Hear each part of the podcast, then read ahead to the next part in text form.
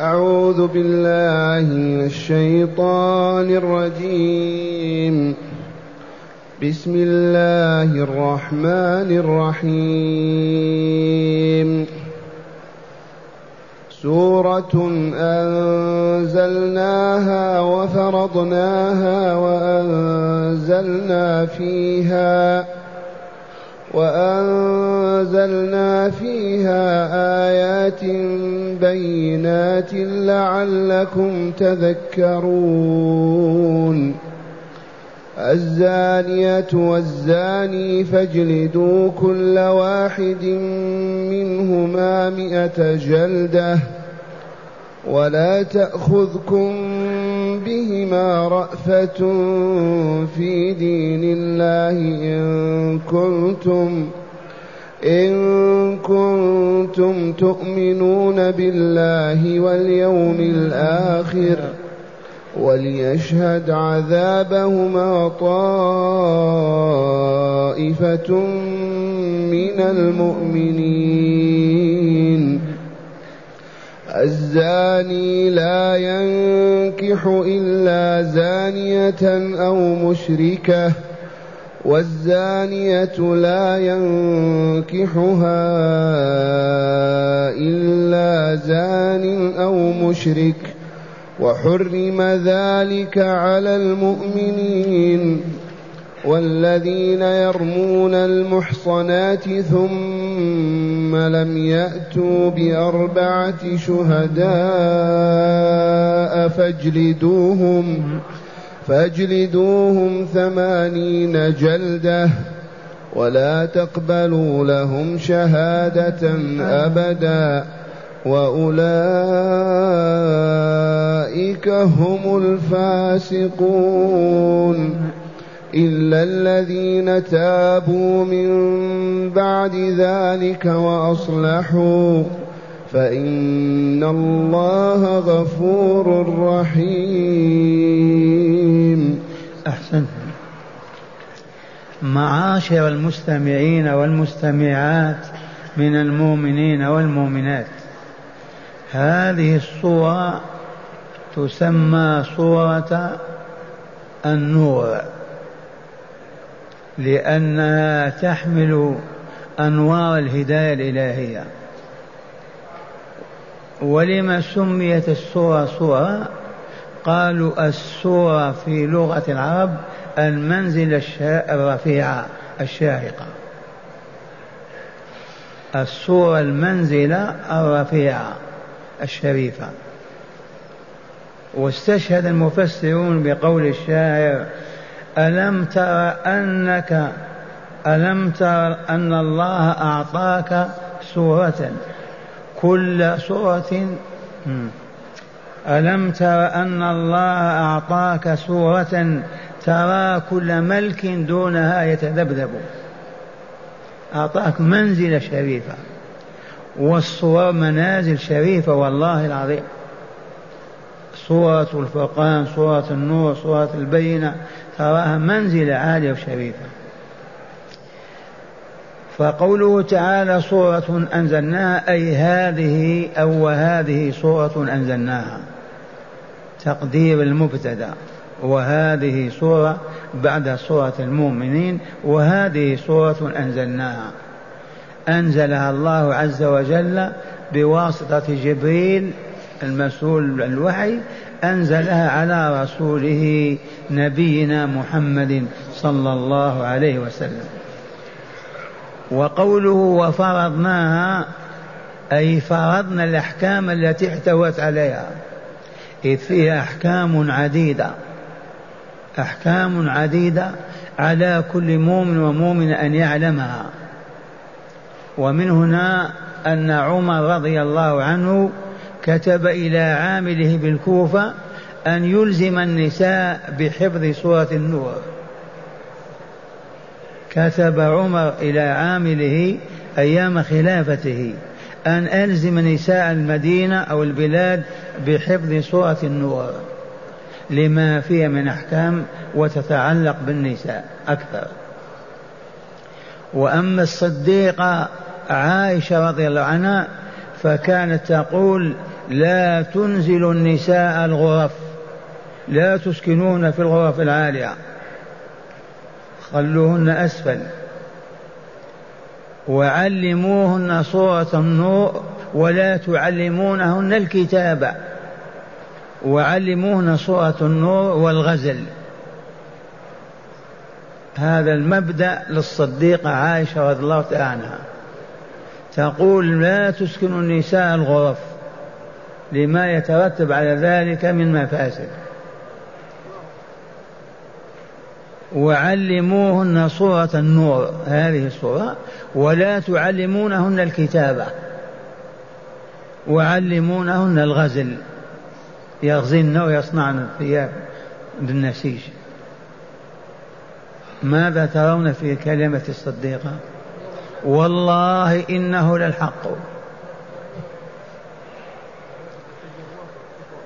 والآن قالت لا تعلم النساء الكتاب ما الفائدة في تعلم الكتاب؟ تراسل الرجال تقوم بالجيوش ماذا تصنع بالكتابة علمها دينها تعرف كيف تعبد الله عز وجل وتؤدي واجباتها في الحياة. وها وها نحن نشاهد ماذا حدث عن تعليم الكتابة اسمع يا أبا عبد العزيز من جدتك لا من أمك أنت إلى فاطمة إلى عائشة. هل كان نساء المؤمنات يتعلمن الكتابة؟ أبدا. ماذا حصل؟ ما ماتنا؟ ما سعدنا؟ ما شقينا؟ تجري عليهم, تجري عليهم الأيام كما هي. فلو تركنا تعليم البنات الكتابة ما الذي يحدث؟ تعطل المزارع. تقف المصانع يموت الجيش. ماذا ما الذي يحدث؟ فقط يستريح الزوج وأولاده. تخدمه البنات وتخدم أم البنات والبنات يخدمن أمهن وهكذا نستريح. فلما بعدنا بالبنات وعلمناهن تكبرنا وتطغينا وأصبحت الأم كالخادمة وأصبحنا ناتي بالخوادم من كل مكان وهذه نتيجة تعليم البنت الكتاب.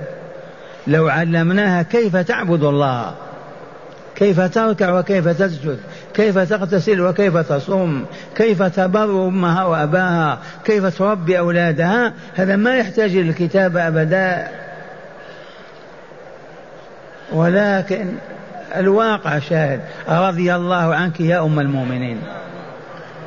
قالت لا تنزل النساء الغرف. ولا تعلموهن الكتاب وعلموهن صورة النور والغزل.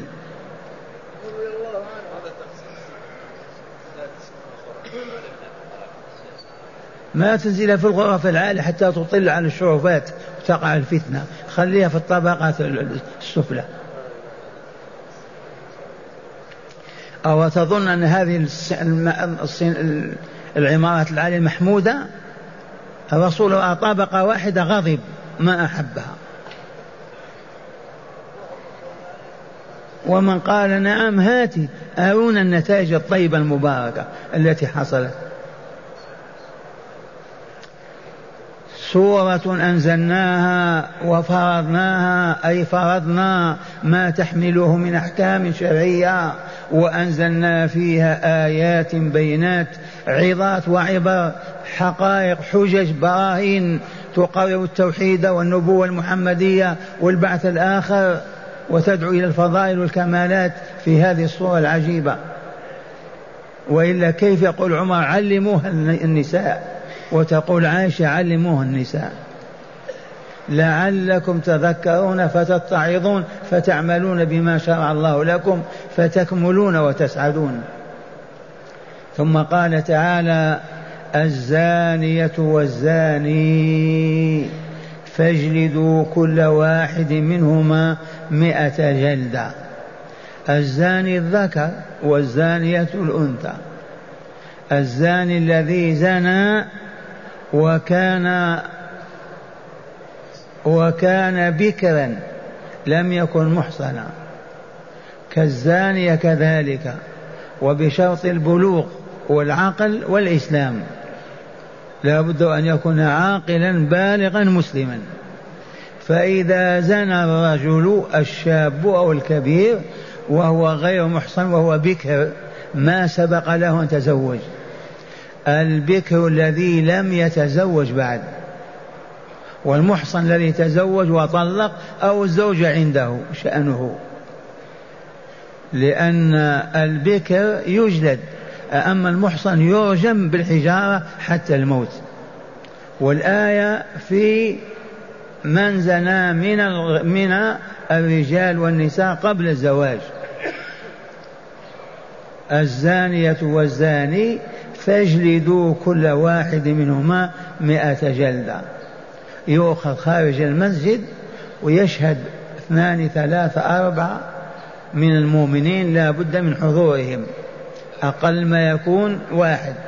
أعدل ما يكون أربع شهود. يشاهدون لأن الزنا يشهد يثبت بأربعة شهود. فالذين يحضرون ضرب هذا الزاني وجلده على الأقل أربع رجال. فاجلدوا كل واحد منهما مئة جلدة والجلدة الصوت الذي يضرب الجلد ومن هنا يتركون عليه قميص فقط ما يلبس اللباس الثقيل الخفيف الثقيل يمنعه من الضرب ولا يكشفون عورته أيضا ولكن ثوب رقيق ويجلد والجالد له يجب أن يكون تابعا للإمام والحاكم ثم ما يرفع يده حتى يظهر إبطه. هكذا. لأنه إذا رفع هكذا ظهر إبطه. والشارع نهى عن هذا وإنما هكذا. مئة جلدة لتطهيره وتصفية روحه. مئة جلدة والمرأة كذلك كالرجل في هذا إذا كانت بكرا غير محصنة تجلد مئة جلدة. وقوله تعالى ولا تأخذكم بهما ولا تأخذكم بهما رأفة في دين الله. ما ترحموهم وتشفقوا عليهم تقولوا مؤمنون أو مؤمنات هذه لا تخطر ببالكم. حتى ما تمنعكم من أداء هذا الواجب. لا بد من إقامة الحد. وإن كنت تقيم وأنت تبكي متألم ما يضرنا ذلك. لكن إيقاف الحد وبطلانه لكونها مؤمن أو مؤمن أو كذا أو تبكي أو تقول تبت هذا كله ما يمنع. لا بد من إنفاذ الحكم. فاجلدوا كل واحد منهما مئة جلدة ولا تأخذكم بهما رأفة في دين الله فتعطلوا هذا الحكم. ولا بد أن يثبت هذا الزنا بشهادة أربعة شهود ثلاثة ما ينفع ما يجدي. شاهدان ما ينفع واحد ما يقبل. لا بد أربعة يشاهدون الرجل على المرأة. لا بد من هذا. ومن هنا ينظر في الأعوام العديدة ما نحصل على حد يقام كهذا. إذ لا بد من أربعة شهود. اللهم إلا إذا زنى الزاني وجاء للحاكم وقال اجلدني طهرني في الدنيا. ففي هذه الحال يعرض عنه أربع مرات فإن أبى إلا أن يجلد يجلدونه. أما من من حيث الشهود لا بد من أربعة شهود يشاهدون بأعينهم الرجل على المرأة.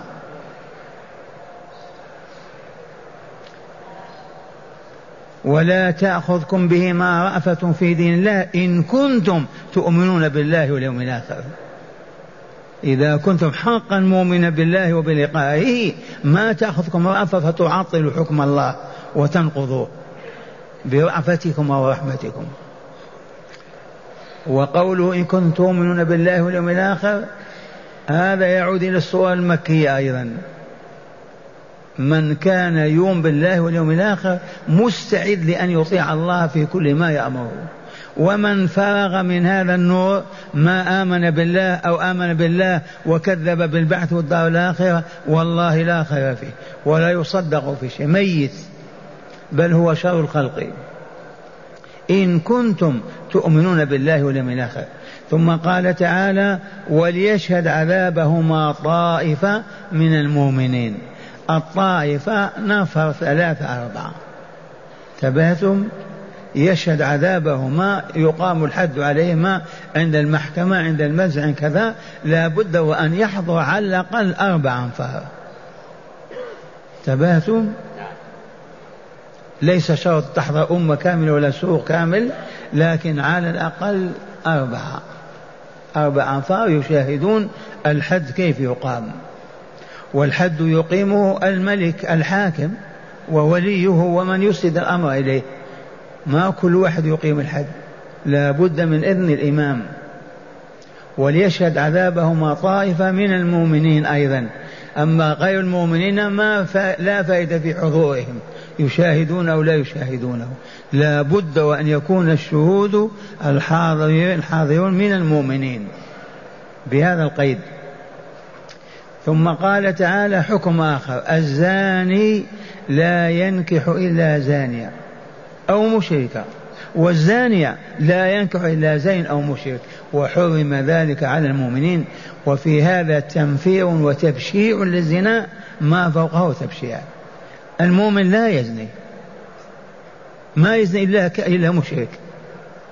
الزانية لن تكون إلا فاجرة كافرة ما تكون مؤمنة. في هذه الآية تبشيع وتقبيح لجريمة الزنا. فقوله الزانية لا ينكح أي لا يطأ لا معناه لا يتزوج لا يطأ إلا زانية أو مشركة. والزانية لا يطأ لا يجامعها إلا مشرك أو زاني.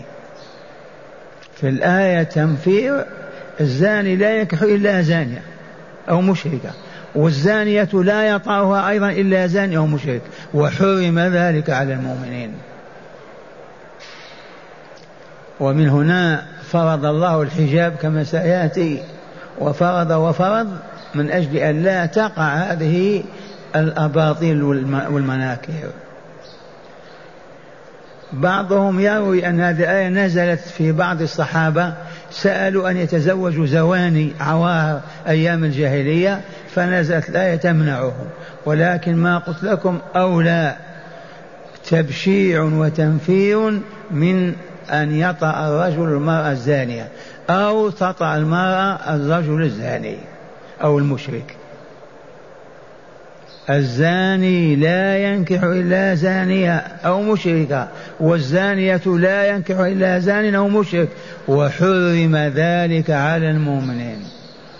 الزنا حرام على المؤمن والمؤمنة ثم قال تعالى والذين يرمون المحصنات أي العفيفات هنا. والذين يرمون المحصنات من النساء أي العفيفات الطاهرات. يرمونهم بماذا؟ بالحجارة. يرمونهم بالكلمة الباطلة بأن يقول زانية أو زنت. رماها بالفاحشة. والذين يرمون المحصنات من النساء يرمونهم بكلمة زنت أو زانية. ثم لم ياتوا بأربعة شهداء على ما ادعوه وقالوه. ومن أين لهم أن يأتوا بأربعة شهداء؟ إذا فالحكم أنهم يجلدون ثمانين جلدة. والذين يرمون المحصنات بما يرمونهم قولوا بالزنا بالفاحشة فلانة تزني أو فلان يزني والذكر والأنثى سواء الرجل والمرأة سواء. الذي يرمي رجل يقول فلان زاني أو فلان يزني أو رأيته يزني؟ إما أن يأتي بأربعة شهود على ما قال وإما يكشف ظهره ليجلد ثمانين جلدة. فاجلدوهم ثمانين جلدة ولا ثمانين جلدة ويغربون سنة. بالنسبة للذكور الذي جلد في المدينة يغرب سنة كاملة في الطائف وإلا في جدة وإلا في الرياض. ما يبقى في المدينة التي جلد فيها. لماذا؟ إنهاء لهذه الفاحشة وتغطية لها. إذ لو جلدناه عند المسجد كل من يمر يقول هذا هو. هو ماذا؟ هذا الذي زنى. هذا الذي جلد. معناه ذكر الناس بالزنا وآثاره في قلوبهم. فتخفى القضية إخفاء كامل سنة كاملة ما يشاهد أحد حتى تنسى. أقول والذين يرمون المحصنات من الرجال يرمون النساء. والحال كذلك أن النساء إذا رمينا الرجال كذلك. كل من رمى رجل قال زنى أو ما قال زنت فقد رماها بالفاحشة. فما الحكم؟ ثم لم يأتوا بأربعة شهداء. قلت أنت زوجي زنى رأيت هات أربعة شهداء. ما في أربعة تجلد. حتى لا يتحدث أهل البلاد بالزنا. السر في هذا ما يتلفظ الناس بالزنا أبدا ولا يخطر على بالهم إنهاء له. بدليل أن الذي جلد يرحل من البلاد سنة كاملة إلا أن المرأة رحمة بها ما تستطيع تعيش في بلاد آخر. لابد تبقى في مع أهلها. لكن الذكر رجل يغرب. سنة. وقد قلت لكم إن هذا التغريب حتى ما يذكر الناس الفاحشة بألسنتهم.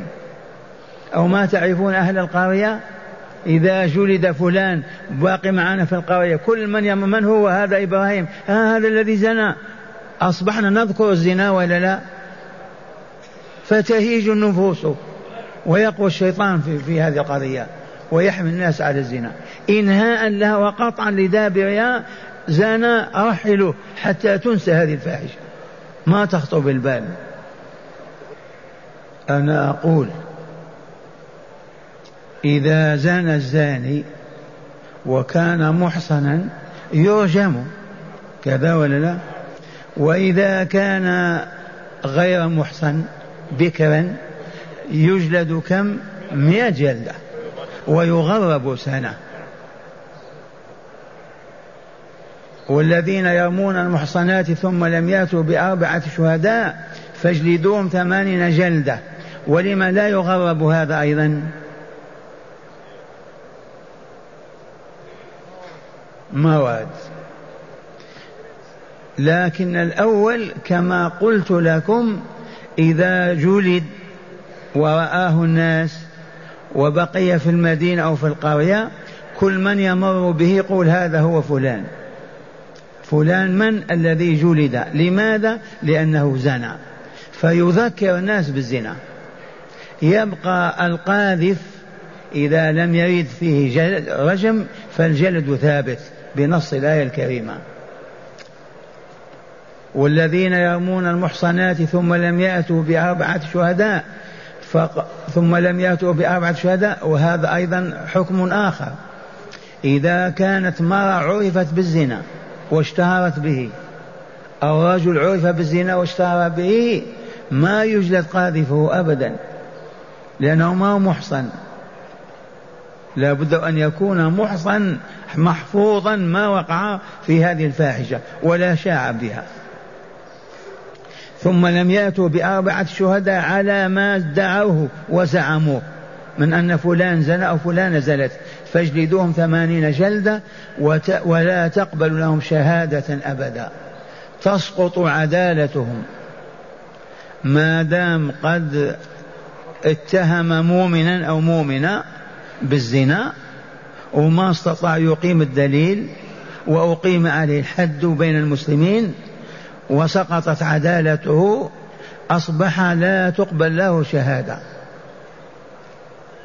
عدالته تحطمت قضى عليها.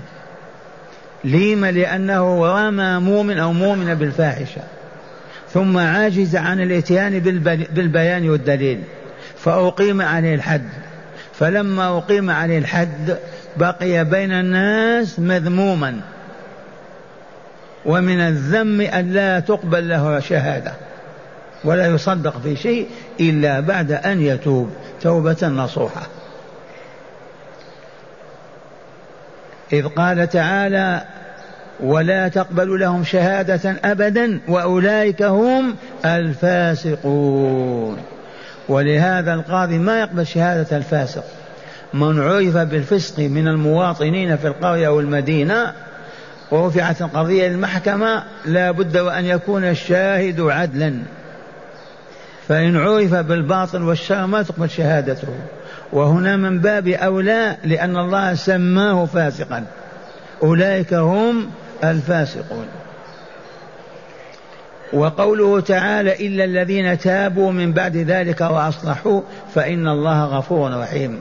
الجمهور من الأئمة والمفسرين على أن الآية عامة. كل من تاب بعدما جلد وأصبح فاسقا ولكن تاب وظهرت توبته وأصلح ما أفسد فإن الله غفور رحيم. وتعود له مكانته ومنزلته. لا يبقى مذموما طول الحياة لأنه تاب. إلا أبا حنيفة خالف الجمهور في هذه القضية وقال لا فقط إلا من باب العدالة فقط. مع الآيات في الكتاب لنزداد بصيرة. قوله تعالى سورة أنزلناها. أي هذه سورة من كتاب الله أنزلناها أي على عبدنا ورسولنا محمد صلى الله عليه وسلم. وفرضناها أي وفرضنا ما اشتملت عليه من أحكام فرضنا على أمة الإسلام. وقوله تعالى لعلكم تذكرون أي تتعظون فتعملون بما حوته هذه الصورة من أوامر ونواهي وآداب وأخلاق.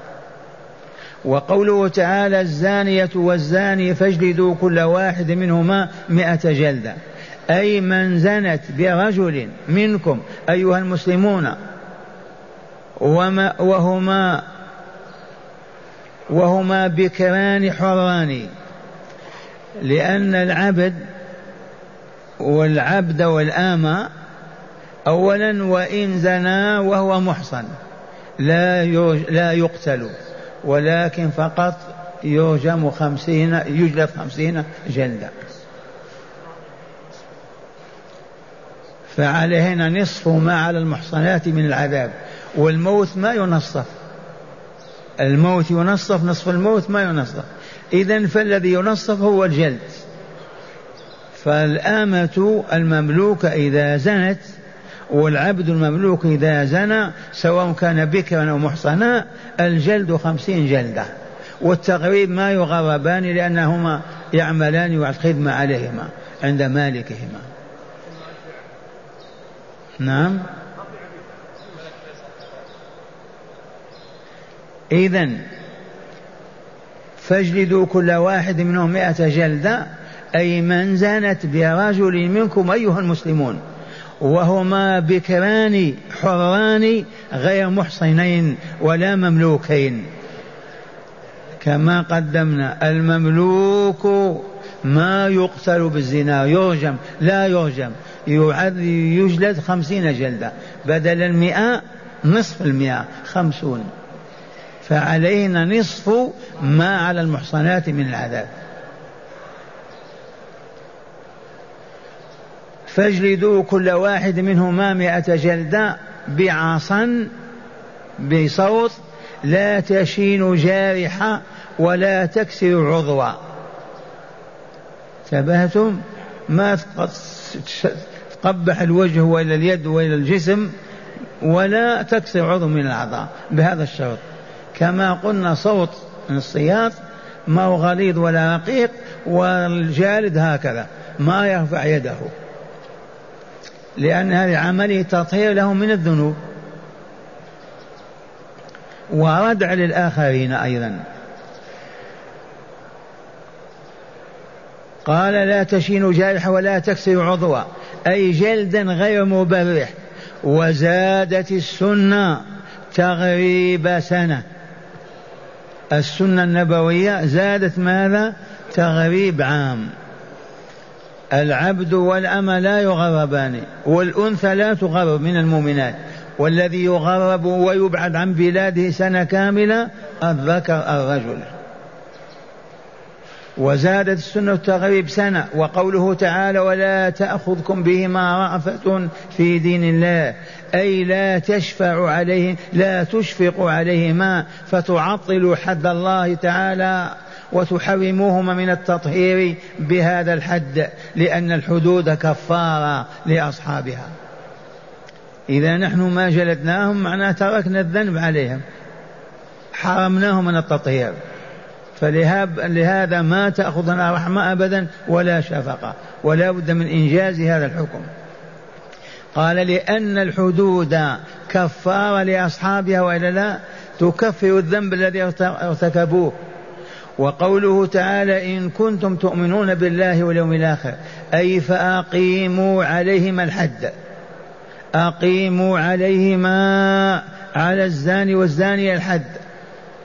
وقوله وليشهد عذابهما أي إقامة الحد. إقامة الحد يشهده طائفة من المؤمنين ثلاثة أنفار فأكثر وأربعة وأربعة أولى. لأن شهادة الزنا تثبت بأربعة شهود. شهادة الزنا تحتاج إلى كم شاهد أربعة.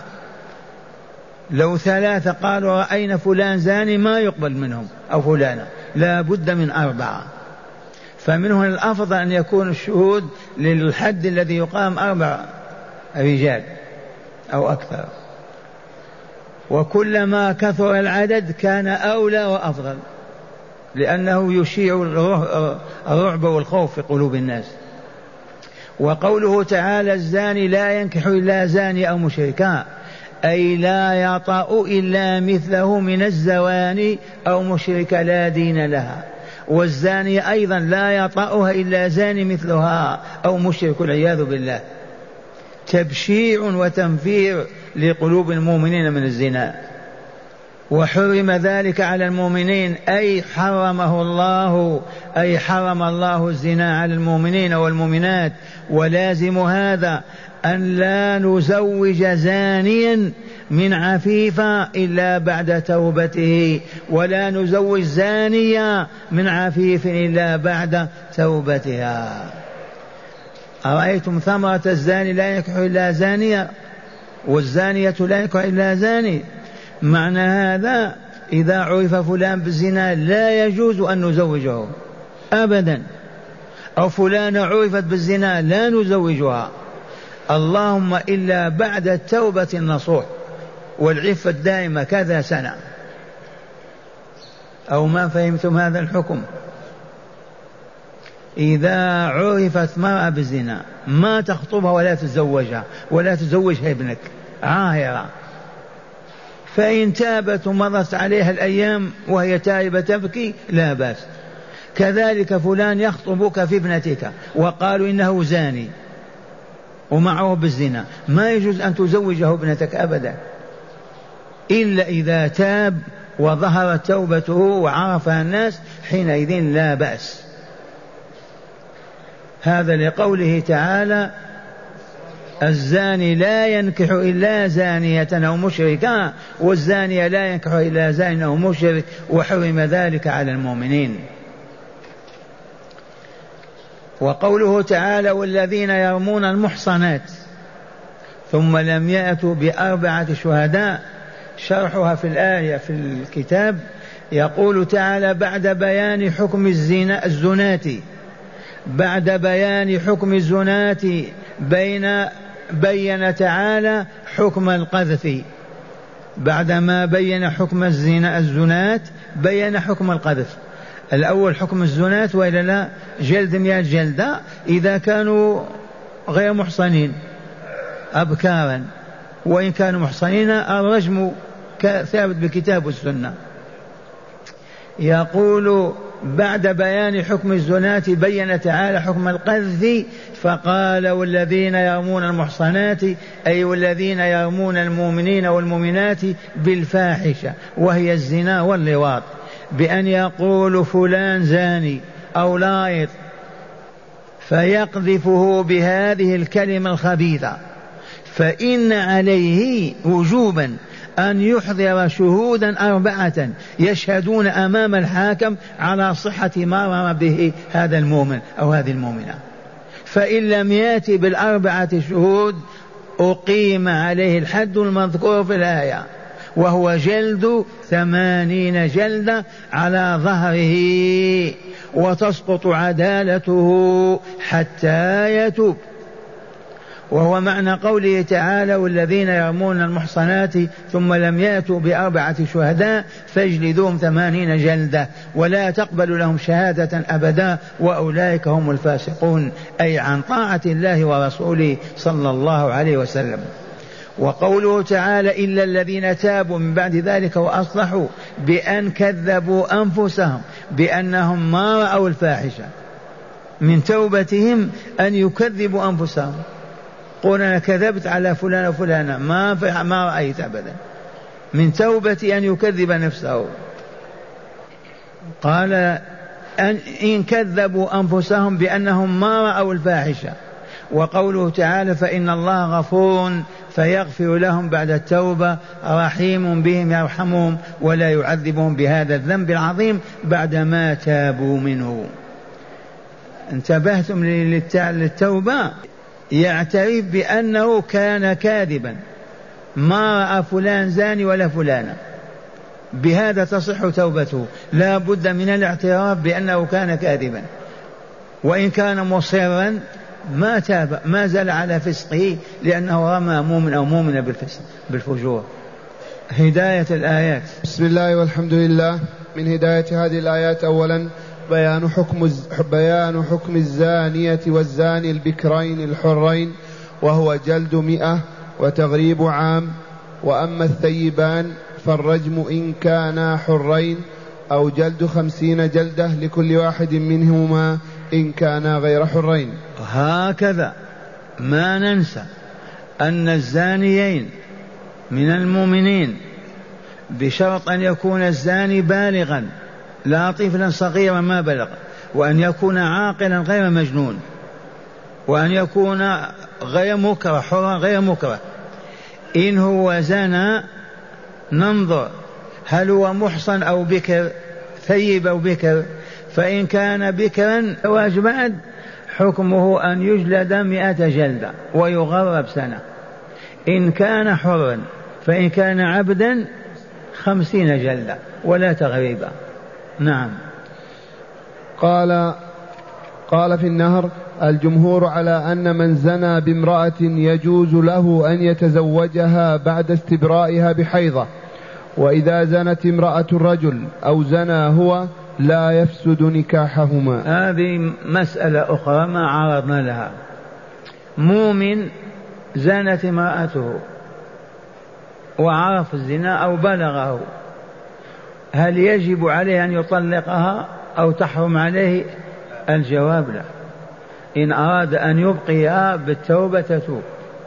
كذلك المرأة إذا رأت زوجها زنى لا تحرم عليه بأنه زنى تبقى حلال عليه. وإن رأته يتعاطى الزنا وطالبت بالطلاق شأنها ما سعدت معه. أقول إذا الرجل المؤمن ثبت عنده أن امرأته زنت هل يحرم عليه بقاؤها؟ هل يجب أن يطلقها؟ الجواب لا هو حر. هي بلغها أن الزوج زنى هل تقول لا تحل لي بعد اليوم لأنك زنيت؟ الجواب لا.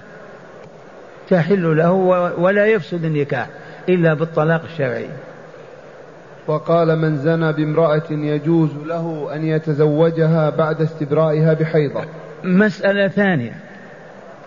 رجل زنى بامرأة ثم أراد أن يتزوجها لأنها ما كانت متزوجة هي بلا زوج وزنى بها وأراد أن يتزوجها يجوز له ذلك بشرط واحد أن يستبرئها بحيضة واحدة.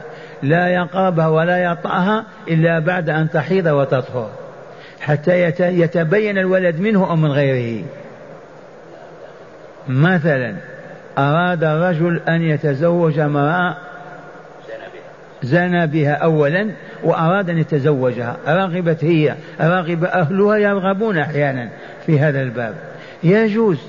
ما الذي يجب عليه أن لا يجامعها حتى تحيض وتطهر لماذا؟ لأنها قد تكون حملت من قبل. إذا حارت ما حملت. نعم.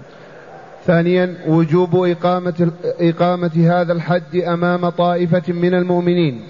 وجوب إقامة حد جلد أمام طائفة من المؤمنين. أربع أنفار فما فوق.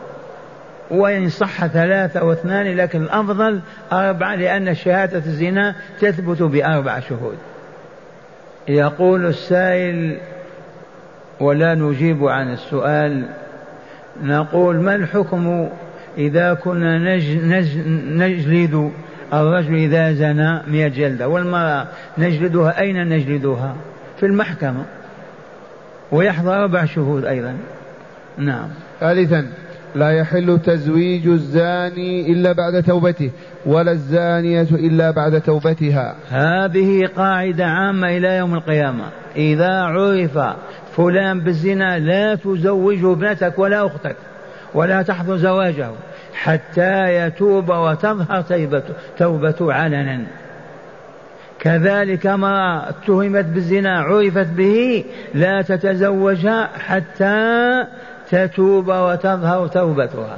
من أين أخذنا هذا؟ الزاني لا ينكح إلا زانية أو مشركة والزانية لا ينكح إلا زان أو مشرك والعياذ بالله.